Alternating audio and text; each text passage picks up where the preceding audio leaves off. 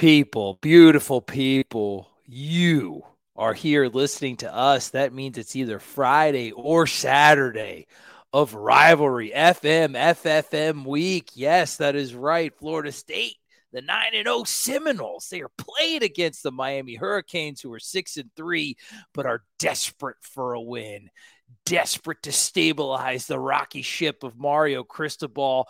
I'm here. I'm ready to go. I'm pumped. I know Dane's pumped because we talked about it. I'm over caffeinated at like 10:30 at night on a Thursday when we're recording this, but dude, I don't even need it. I am stoked. I am ready to go. I cannot wait to talk to you about this game. This is my most anticipated Nole Thy Enemy. And brother, we've had some bangers on this channel with this show, and I don't say that lightly. Dane, how are you doing, man?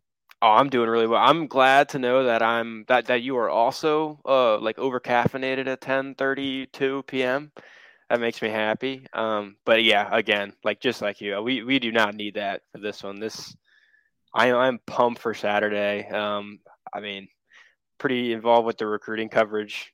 Do it those 24 seven, like so much. I mean, just uh, like a historical amount of fun stuff going on over there. Um, but yeah, this game is, is just as exciting. It's it's Miami week, and we have a lot to be excited about. Absolutely, dude. You're compiling notes, you're getting stats, you're look talking to players, you're dropping mega recruiting scoop. Guys, I normally say this for the end, but I'm going to do it at the beginning. If you are not on Noles247.com, you will be ridiculed. You will be the last kid picked at dodgeball. You will be an outcast because there are so many things that are going to happen this weekend. And Trust me, people, beautiful people. You want to be on the like the cutting edge of knowing it all. There's going to be a ton of just a ton of information dropped over the weekend, and it's going to start with Thy Enemy. Dane, let's talk about these Miami Hurricanes, a team that is. It's kind of hard to talk about them a little bit because it's it's hard to even know what they are. They're six and three. They've got wins over teams like Texas A&M, where the offense looked explosive. They had a, a pretty hard-fought win over a Clemson team that gave FSU some trouble with their backup quarterback. But they've also got some really, really befuddling losses to teams like NC State. UNC was more of just kind of like a straight-up offensive shootout. But then, of course, the knee game, that weirdo one to Georgia Tech. I mean, it, it, it's a team that it's a cliche, but a lot of people say that teams take on the personality of their head coach. Mario Cristobal is a guy that uh, a dog on the trail, obviously very good at recruiting. He's there's been a lot of chaos kind of following him. I mean, he's on his second offensive and defensive coordinator in uh, as many years, and it just kind of seems like this chaotic team that could be so hit or miss is really taking on the personality of their head coach as far as how the advanced analytics look at Miami. Uh, going to S&P Plus, which is the one that we always use. Like I say, it's not the gospel, but directionally it'll give you how good uh, the quality of this team's play is. They have them as a fringe top 25 team, the 26th team overall. 26th best overall with the 38th best offense, the 26th best defense. However, Miami is kind of trending in the wrong direction. They dropped three spots from last week after their just pretty gross loss to MJ Morris and NC State on the road. Uh, how that compares to Florida State, S&P Plus has Florida State eight overall, ninth best offense, and the 11th best defense. Dane, what, what type of what do you make of Miami's performance? Do you think they're closer to the team that beat Texas A&M and Clemson, or do you think they're more like the team that lost to NC State and uh, and Georgia Tech at this point?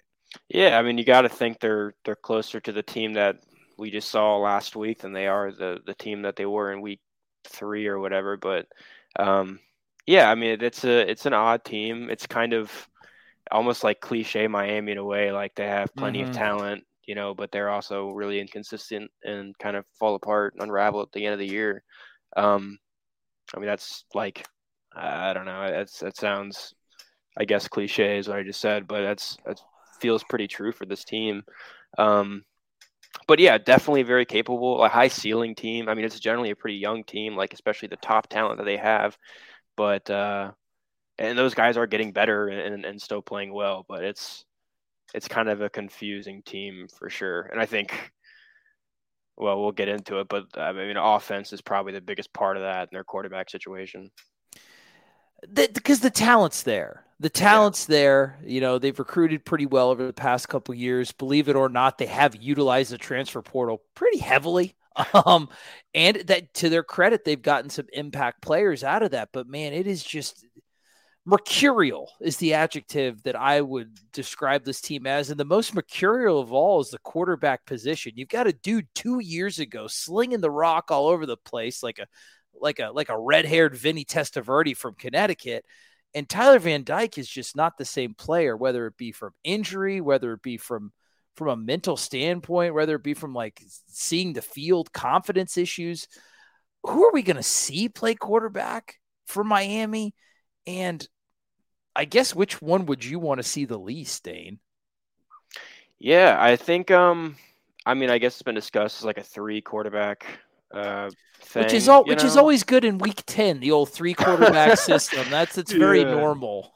Yeah. Um I, I think uh and the three guys would be Tyler Van Dyke, who's, you know, guy Trey speaks of and and that you probably know. He's been the established guy there. Emory Williams is a true freshman, um, who FSU was really involved with, so they they know about him pretty well, really well. Um, and then Jacurri Brown, who's a second year guy who hasn't played a snap all year, but he's kind of like almost like a wildcat quarterback if they were to go this direction. I don't think they will. Um, I think they probably will go with Tyler Van Dyke um, again. He, uh, how yeah, short I, is that leash, Dane? If they do go with Tyler Van Dyke, I can tell from just the online discourse, which I've got a couple Miami Hurricanes fans that I know and I, I, I cherish truly, but I'll be honest with you, they're not really the paragon of online discourse. They're pretty they're pretty nuts, and they are not a fan of Tyler Van Dyke. It has been a while since I have seen a team trash a player uh, with such virulent disdain as I've seen. Now, do we think that TVD has a lot of has a lot of leeway to make mistakes, or is his time in the game TBD? I yeah. Um, Thank you for the courtesy laugh. I appreciate it. I think uh, I think it's definitely fair to think he probably does have a short leash. I mean, it's I think it's getting progressively short, and um, like I think it's a mix of of a lack of confidence and of multiple injuries that he's had since like the preseason that he's still just accumulating more, just adding on to this like injury list that he's dealing with. But he's been playing really bad. Um, I mean, in his last four starts uh, Miami's one and three. So there's three losses that they've had, including last week, and then beginning with the Georgia Tech game. And then in those four games, he's also thrown ten picks, which is like a ton in four games. um, yeah, dude, it's about two and a half per. Not great. yeah, but um, but he's also the guy with the highest ceiling because he is a guy that that has uh, you know, I mean, earlier in his career, he was like mock draft as a as a future first rounder and that sort of thing. He's a guy with a lot of size and a big arm, and he was productive at the time as a younger guy. But he is the ceiling that you need if you want to play uh, play up to you know better competition and, and beat a team that's I mean kind of I think objectively better than you. And, and he's that guy. If you were to go with Emory Williams, um, you know, real uh, rather uh, that's a true freshman who's he did play. He did start against Clemson in a game that they won. That's a really impressive win that they had at Miami. But also Emory Williams, I think like close to like half of the passes he threw were like behind or around the line of scrimmage, and they really just didn't ask him to do much at all. Um, and I think it would be a similar story against FSU, and I don't think FSU would be there to um, to really you know, let the ball go back and forth down the field on them. And, and I don't think they'd score a lot of points if they were to go that route. I think maybe it's the higher floor choice potentially, which is kind of crazy to say, starting a freshman over Van Dyke. Absolutely. But um, but it's Van Dyke is definitely the the high ceiling, you know, option, and that's that's really what they need.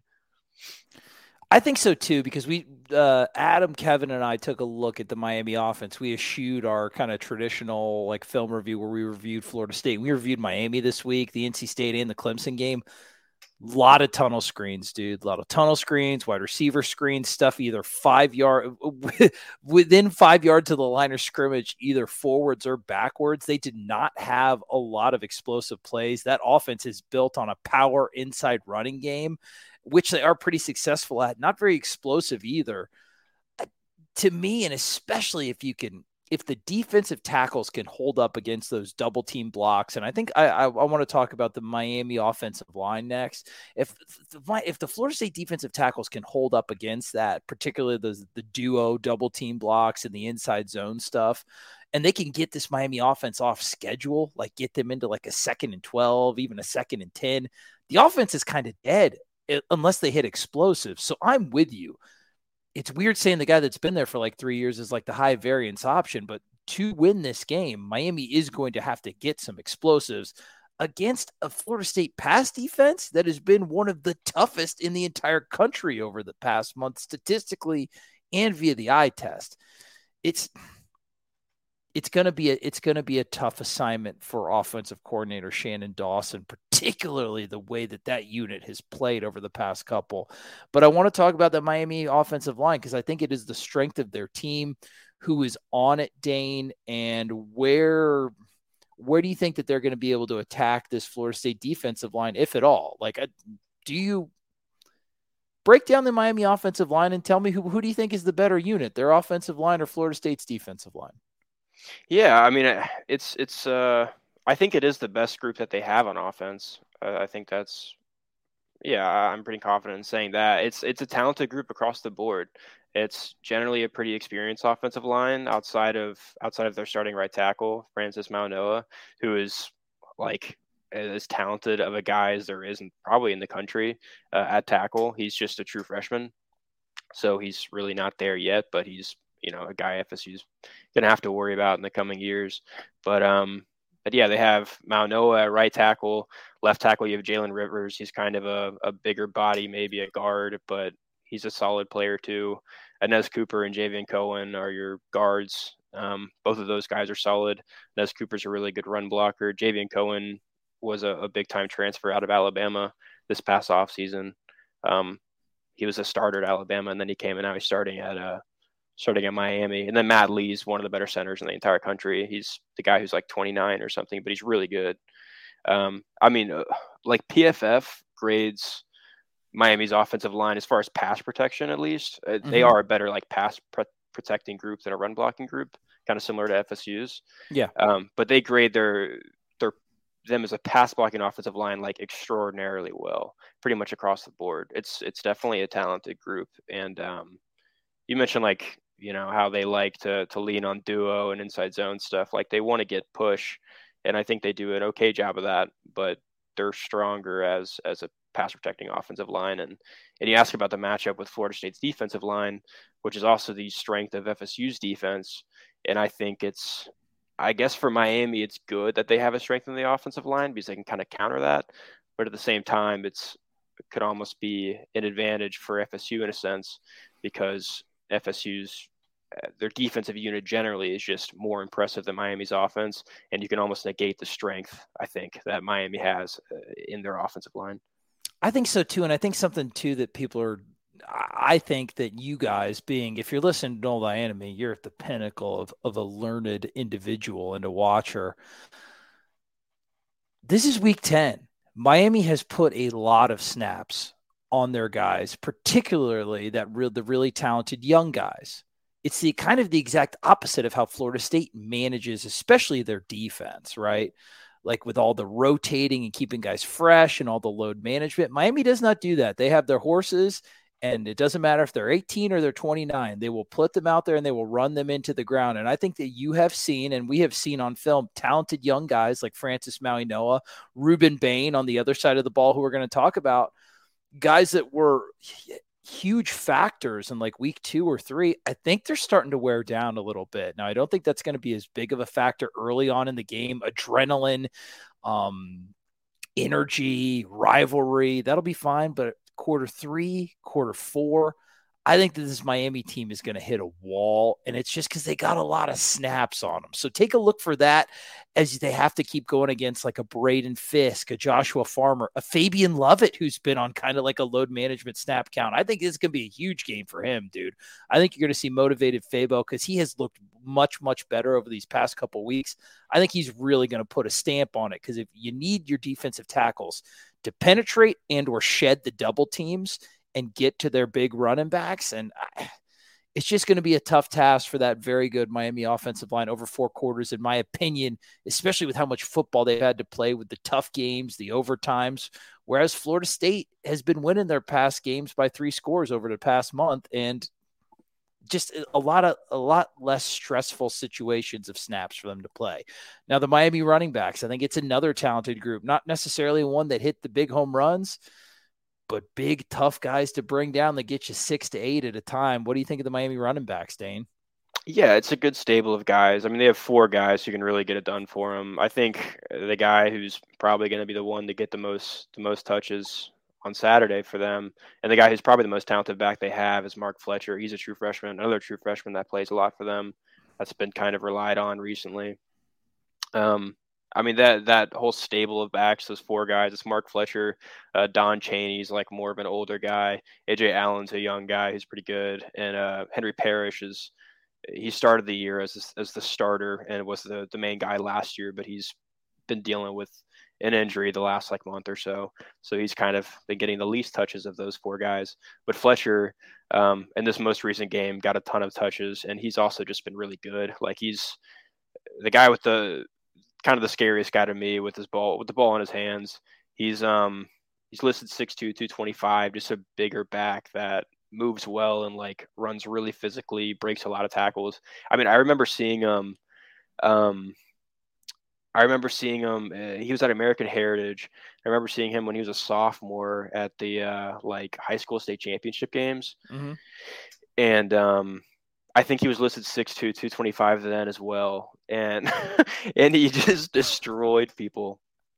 But I think he still has some of that in him. Like he's just always been a dude, and uh, he still is even as a freshman in college. But he has a he's an 85 PFF grade this far in the season.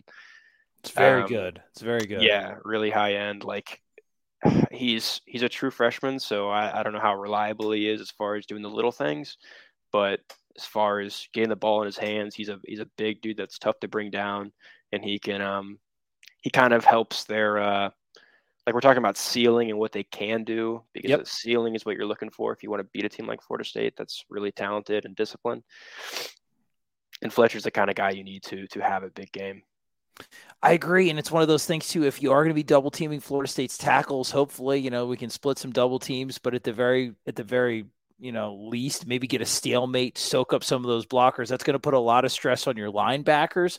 That's going to put a lot of stress in your defensive secondary, in your run fits, taking down those guys. Missed tackles have plagued Florida State uh, at points during this season, and Florida State's linebackers which I think are solid, veteran, a great unit uh, at times. I think their strength is in pass coverage and blitzing. I don't think it's necessarily in thumping a guy, stopping the progress, and taking a two yard run and keeping it a two to three yard run instead of letting them fall forward for to a five or six yard run.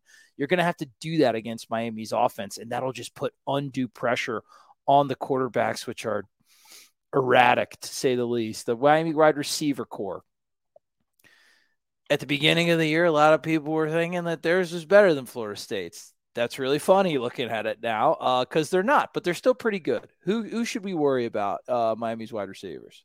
Yeah, I think there's. I mean, I have four guys listed in my in my notes and whatnot, but I, I they really have. they really have like three main guys that they target a ton, and uh, I think all three of those guys kind of do something pretty well in a unique way. Like they bring something sort of unique. Um, but the main guy, Xavier Restrepo, he's their leader in targets and catches and yards and stuff. He's a guy with a lot of chemistry with Tyler Van Dyke. That's kind of you know the, the narrative you usually hear.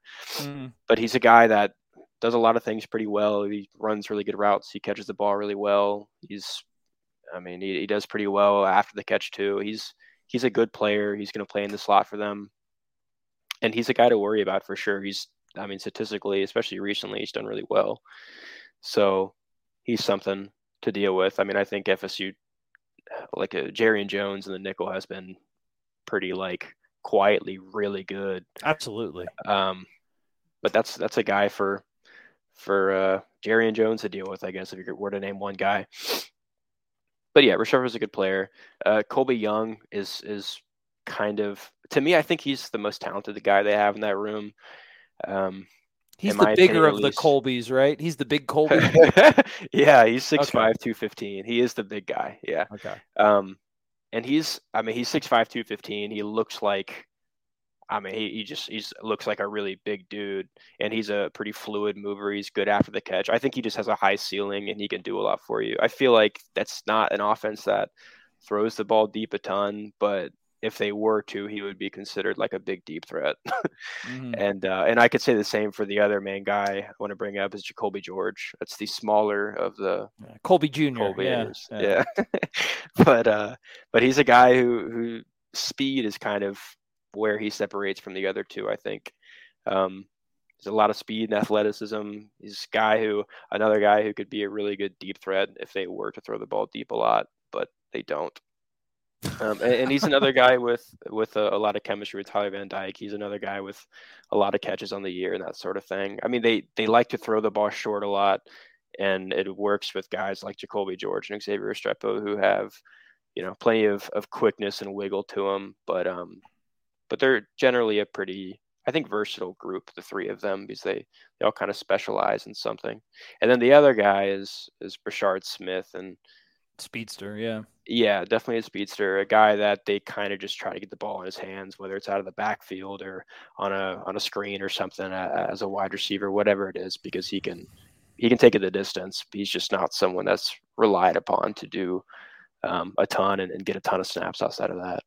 Another day is here, and you're ready for it. What to wear? Check. Breakfast, lunch, and dinner? Check. Planning for what's next and how to save for it? That's where Bank of America can help. For your financial to-dos, Bank of America has experts ready to help get you closer to your goals. Get started at one of our local financial centers or 24-7 in our mobile banking app. Find a location near you at bankofamerica.com slash talk to us. What would you like the power to do? Mobile banking requires downloading the app and is only available for select devices. Message and data rates may apply. Bank of America and a member FDIC. Ah, it's just not a passing attack that has a lot of diversity. And I mean, a lot of it is on the delivery mechanism. The quarterbacks have just been so just so up and down, but they don't. From the film that we watched, there's not a lot of creativity, dude. It's like tunnel screen, tunnel screen, tunnel screen, short, short, short, tunnel screen, tunnel screen. It's RPO, tunnel screen. So I think like I mean, Miami does have the chance if they wanted to break out and like actually do some like offensive scheming and coaching. There's a lot of opportunities for them to have tendency breakers. I mean, you've seen it when Florida State's done it on like the fake wide receiver screen to Keon Coleman and then have them go. Man, if Miami called up one of those against Florida State, dude, I think that they could they could maybe generate an explosive passing play. But I I foresee Florida State's corners being very aggressive. I think you do everything in your power to take away that first read for that quarterback. And then you don't even have to have like a, a, a muddy pocket. Van Dyke will throw it to you. And then, of course, if, if he's not even in, you've got two young guys with not a lot of experience, man. You got a true freshman or a kid that hasn't played a snap this season. So it's it's a good matchup for Florida State secondary. Now, if they do get the ball in their hands in those tunnel screen situations, Florida State has been known to have some hiccups in the open field tackling out of their secondary. It's been cleaned up, but it's still something where you can exploit them. Clemson exploited them, like make the secondary tackle. I think they've gotten better. I like their health. I think it is going to be a big game for the Nickels, like you said, Greedy Vance, Jarrian Jones, those guys. So we'll see, but they're going to test you. They're going to make you bring them down. And if you don't, they could have some good yards after the catch. Moving on to the other side of the ball, I think this unit is the one. If Florida State fans do have heartburn, and I think they did a couple weeks ago more than a lot of them do now, it would be talking about this Miami defensive line. Lance Guidry, their defensive coordinator, once again with the film that we watch, hyper, hyper, hyper aggressive. Man coverage, hyper aggressive, bringing a lot of pressure all the time not necessarily a lot of diversity on the back end. They have been, they do give up a pretty healthy, explosive play rate on the back end. And they, we'll, we'll talk about their secondary here in a bit. They may be coming in a little banged up, but that's, that's, you know, assuming you can even get the ball off because they're under duress all the time. So, talk about this Miami defensive line and then maybe anything that you've gleaned just from watching their defense play in general. Yeah, I mean, I, I think it's a generally a really solid defense, to be honest. But I think the best unit they have is that defensive line. Um, they, earlier in the year, maybe even the preseason. No, I think just earlier in the year. I'm not totally sure, but uh, two of the key guys they had on that defensive line were Akeem Mesidor and Nyjalik Kelly, and both of those guys are have been out. Um, I think maybe Mesidor like really early, and then Kelly more recently. I don't know. Anyway, those guys are both really good players. Mesidor more like inside and outside guy, and Kelly was a, a young defensive end that's been really good. But even without those guys, they've been um they've been really strong, and that's uh like they they're third in pressure rate as far as uh, Power Five teams go, which is really solid. Absolutely. And yeah, like I don't think they're super deep necessarily. Um, they have guys like they have a, a, decent rotation, I guess, but the two main players in that defensive line that have like really stood out as blue chip talents that are performing to their talent at the moment is Leonard Taylor and Rueben Bain. And Bain, uh, if you've heard of anyone on that Miami defense outside of maybe Cam Kinchens, it's it's been Rueben Bain because he's a true freshman that's been like just awesome for them. He's a guy who's uh, he's not built like a typical like NFL defensive end. He's squattier and uh, it's like a Melvin Ingram dude. He looks like three yeah. technique that's good enough to play out on the outside. Yeah, yeah. He, I mean, he was thought of as a three technique throughout all of high school recruiting process. Even if he was like a top 100 prospect, it just seems like his ceiling's always been there, and he looks like one. But yeah, he always demanded that he was a defensive end. Now he's at defensive end, and he's a really good defensive end. Mm-hmm. Um, but he's a heavier guy. I think he's like 280. I don't have it in front of me, but he's, he's like six two and a half, 280, maybe something like that. I mean, he's he's a fire hydrant, yeah, dude. Yeah, he's a low. He is. Yeah. He is. He's got a ton of of strength in his lower body. Like he's explosive. He's strong. Um, he's a guy to worry about for sure. But he's also a guy who's going to game plan around.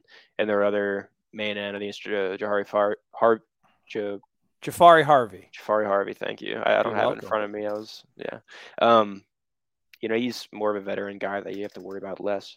But on the inside, yeah, Leonard Taylor, he was a former five-star defensive tackle who last year is a really young guy, kind of came on toward the end of the year and was playing super well. He's been playing super well this year too, wrecking havoc. Like that's a guy who's potentially a first round pick in the future as well. And then Dang. even um, before yeah. before we move on, do you have the PFF grades in front of you? Leonard Taylor's been a little bit up and down though, right? Like his good is really good, but against the game, I think the Virginia game, he had a pretty terrible PFF grade. Do you have the game by game stuff? Because he's very talented, but it seems like he kind of he's kind of like the James Williams of their defensive line, right? Just ah. very like spikes and up and down. Am, am, am I onto something or am I totally wrong here? You are onto something. I'm looking at it now. Yeah, I mean he has he has three games where he's like 87 plus, which is um, like nearly elite. Clemson. Yeah, but he also has a game. Uh, Virginia is sort of an outlier, honestly, but yeah, 49.8. Um, he's he's a guy with a super high ceiling that I would expect to play his best in this kind of game. But also, yeah. Um, and then what's Bain's trend been? Because that is a kid. When I'm talking about kids that have had a lot of snaps, that's a kid that we saw, especially in that NC State game, didn't have the same type of power that he had in week two or week three. Now, that kid is still a load, and he is going to deliver a punch to either Bless Harris or Robert Scott or, or Jeremiah Byers. But man, he seemed to, it's just, it's a lot of wear and tear on those, on that, on that true freshman body. How is his, how is his um trajectory been throughout the year as far as like from a statistical standpoint? Yeah, he, um, I mean, as far as like PFF grades and stuff, sure. he's, he's been pretty solid for sure. He's another guy with a handful of like elite grade games, and he's pretty steady across the board, honestly. Okay. But he's also a guy in the last, I think, four games, he's played like over 80% of the team snaps. I think against maybe it was Virginia. He and he played 74 snaps against Virginia. That's a ton for an 18, 19 year old kid, man. Especially defensive lineman, especially a guy who's 280 pounds. That's pretty absurd, honestly. That's kind of unheard of. I think it was like 94% of the overall snaps uh, that that defense Jeez. took. That's that really is a ton. Like that's kind of excessive. I mean, not saying that they're doing anything wrong by doing that, but it does have consequences, and the consequences relative to what FSU's doing is, you know, advantage FSU in that regard. It's so opposite. these programs are so different in their methodologies in so many different areas. And this, when you talk about the usage of Florida State's defensive line. They're coming in relatively fresh, man. Like even for guys, even for older dudes like Jared Verse, compare his snaps to like a Rueben Bain. And it's just, it's yeah. interesting. Now, this type of stuff, you need to pay attention to it in the second half. I mean, Florida State is a team that is built to out depth you.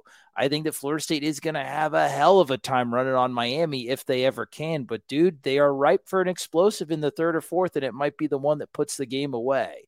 Now, it's a talented team, but like you said, de- when I hear the depth is an issue for the team that you're playing, especially in a rivalry game on the road, you're going to come out with a lot of energy but dude you might just you might just blow your wad real quick and then you're recovering you're recovering because there is an energy and an adrenaline dump. So anyway keep going defensive line anybody else to talk to? They're a very talented unit for sure.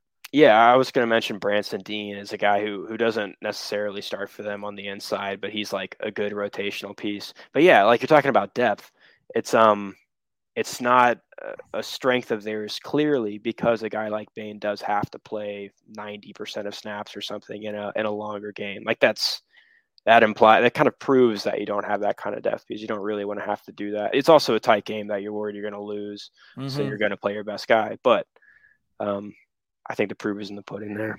I think so too. Let's move back a level. I'm pretty impressed with their linebacking unit, at least when it comes to the kid, uh, Mauigoa's brother, Francis Mauigoa.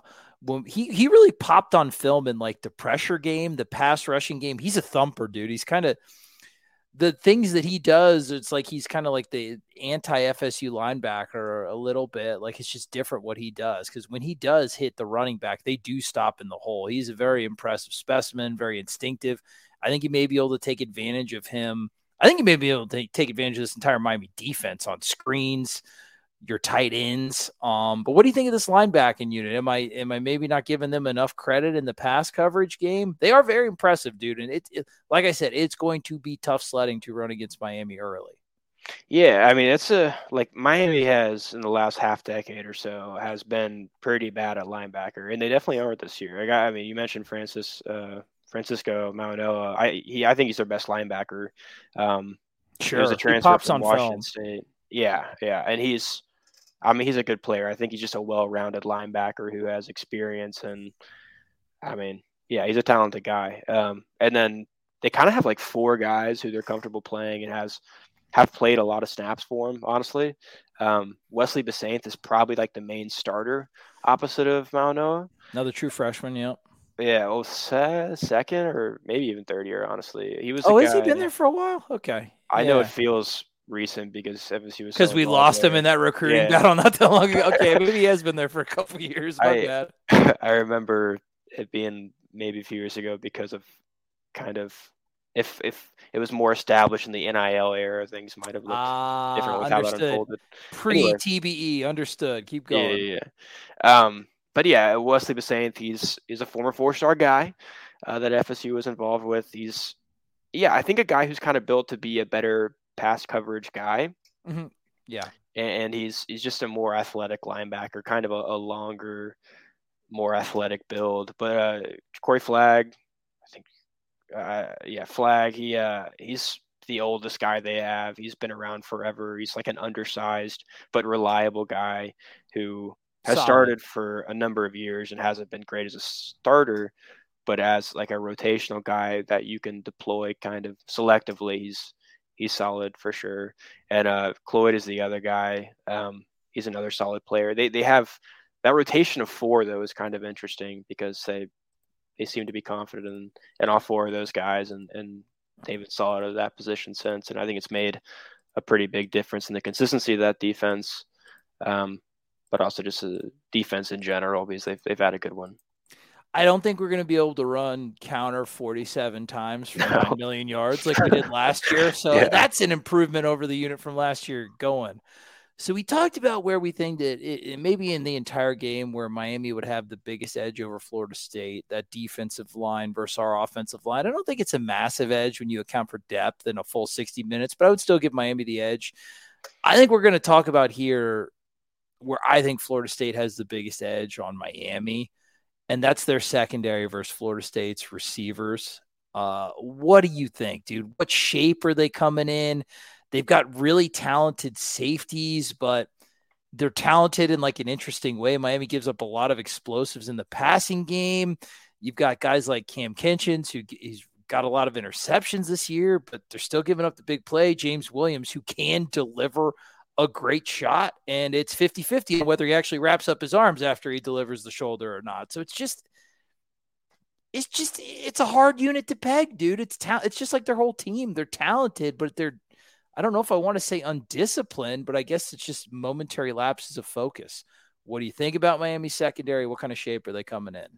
Yeah, it feels like a lot of variance. I I, I know what you're saying for sure. Right. Um, it, but um, but yeah, it's a secondary, like you said, they do give up a good amount of explosives as it is.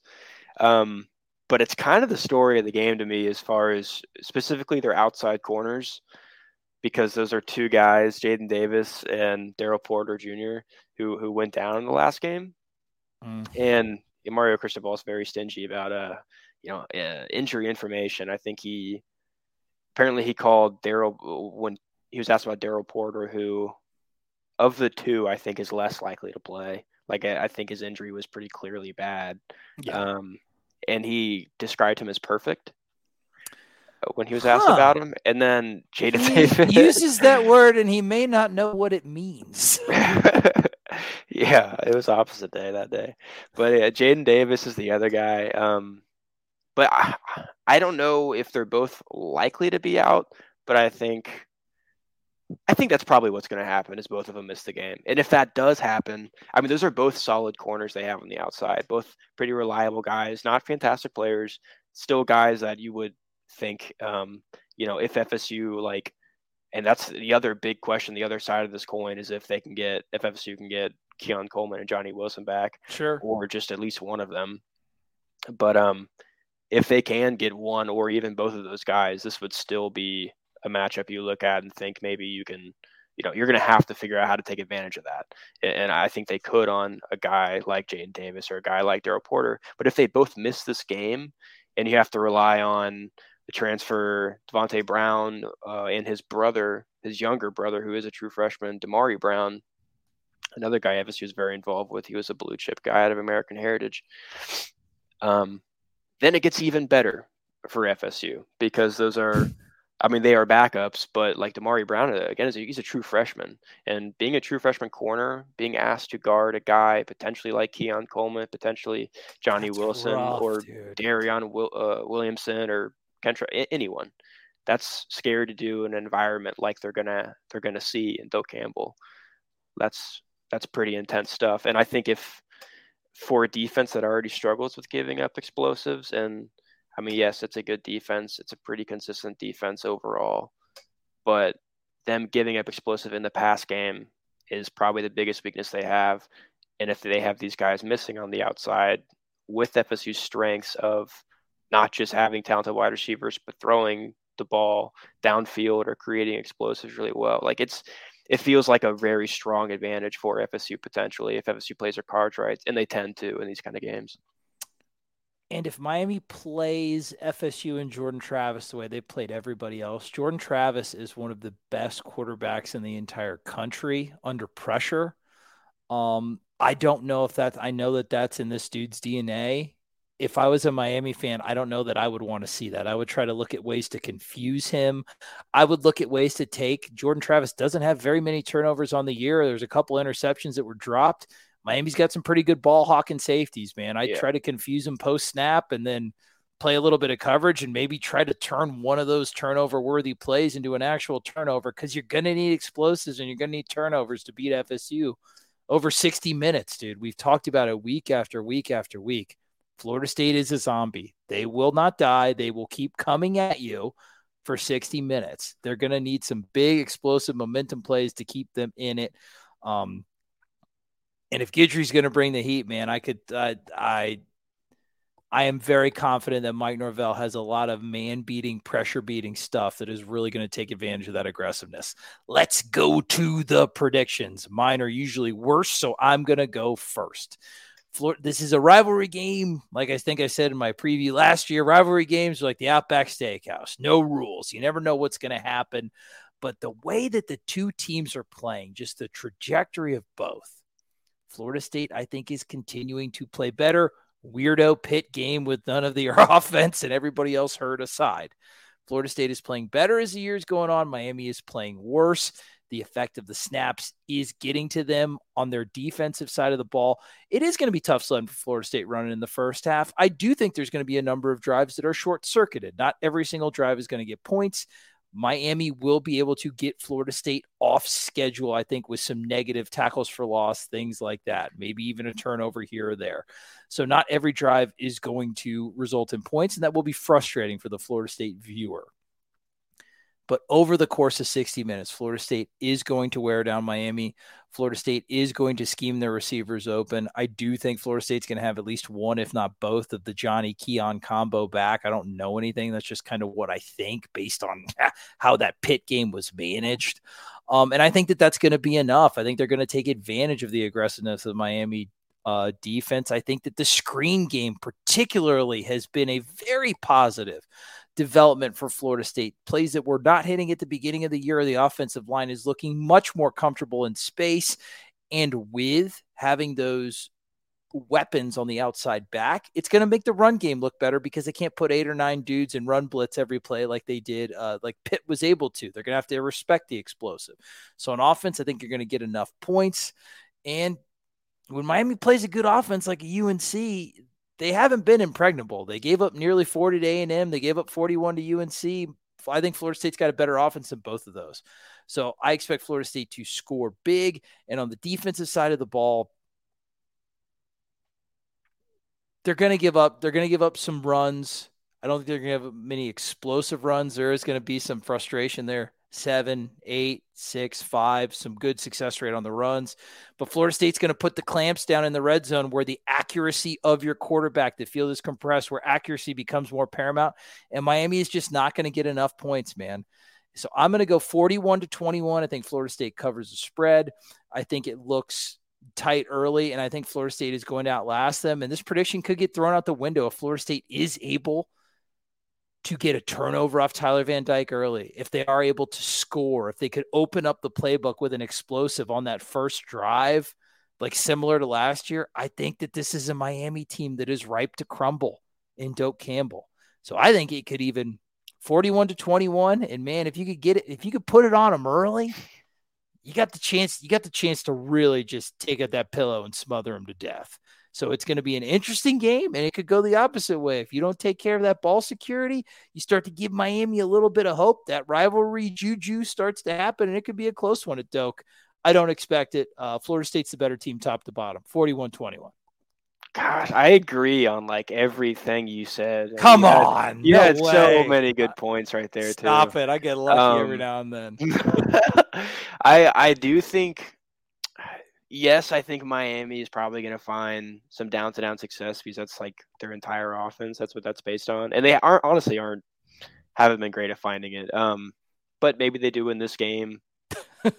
I I don't know. Uh, but FSU's also really good at just uh, when teams against these teams that do like to sustain drives and and drive down the field. I think FSU's good in the red zone and good at limiting points. Um, I don't think I don't think Miami's going to surpass 20 points in this game. I don't know if FSU crosses 40. That'd be pretty great. And I think they totally can because, I mean, of all the reasons you mentioned and we've talked about, but also, yeah, that, that blowout potential is is there um, for sure. But as far as a prediction, I think I'm going to go. Oh, I'm going to go 35 to. Boy, 35 to 13. Ah, I'll- I'll I like that. it. That's the one I had in my head too. I'm with you. If it looks like mine, I'm happy. Dane, if it looks like yours, I'm happy. We know you guys are happy because that was another crackerjack of an episode of Nole Thy Enemy. Dane, I am just like I'm still pumped. I think the caffeine is wore off. I'm still pumped. I cannot wait. And you guys are going to just enjoy. It's an historic weekend for many reasons. Florida State is on the cusp. They're already in the conference championship game. Three games left in the regular season to really cement something super special. And it's already going to be a historic recruiting weekend. I think it's going to be, it's already been a historic weekend on Noles 24 7. The leader in Florida State sports just keeps on leading. We are the best. There is no doubt in my mind. The team is fantastic. We're ready to play. The boys are ready to play. I know you people that are listening are ready to go absolutely psychotic at Doak Campbell Stadium on Saturday afternoon. Stick with Noles247.com for everything that you need to keep up to date. We love you. Go Noles. Keep chopping.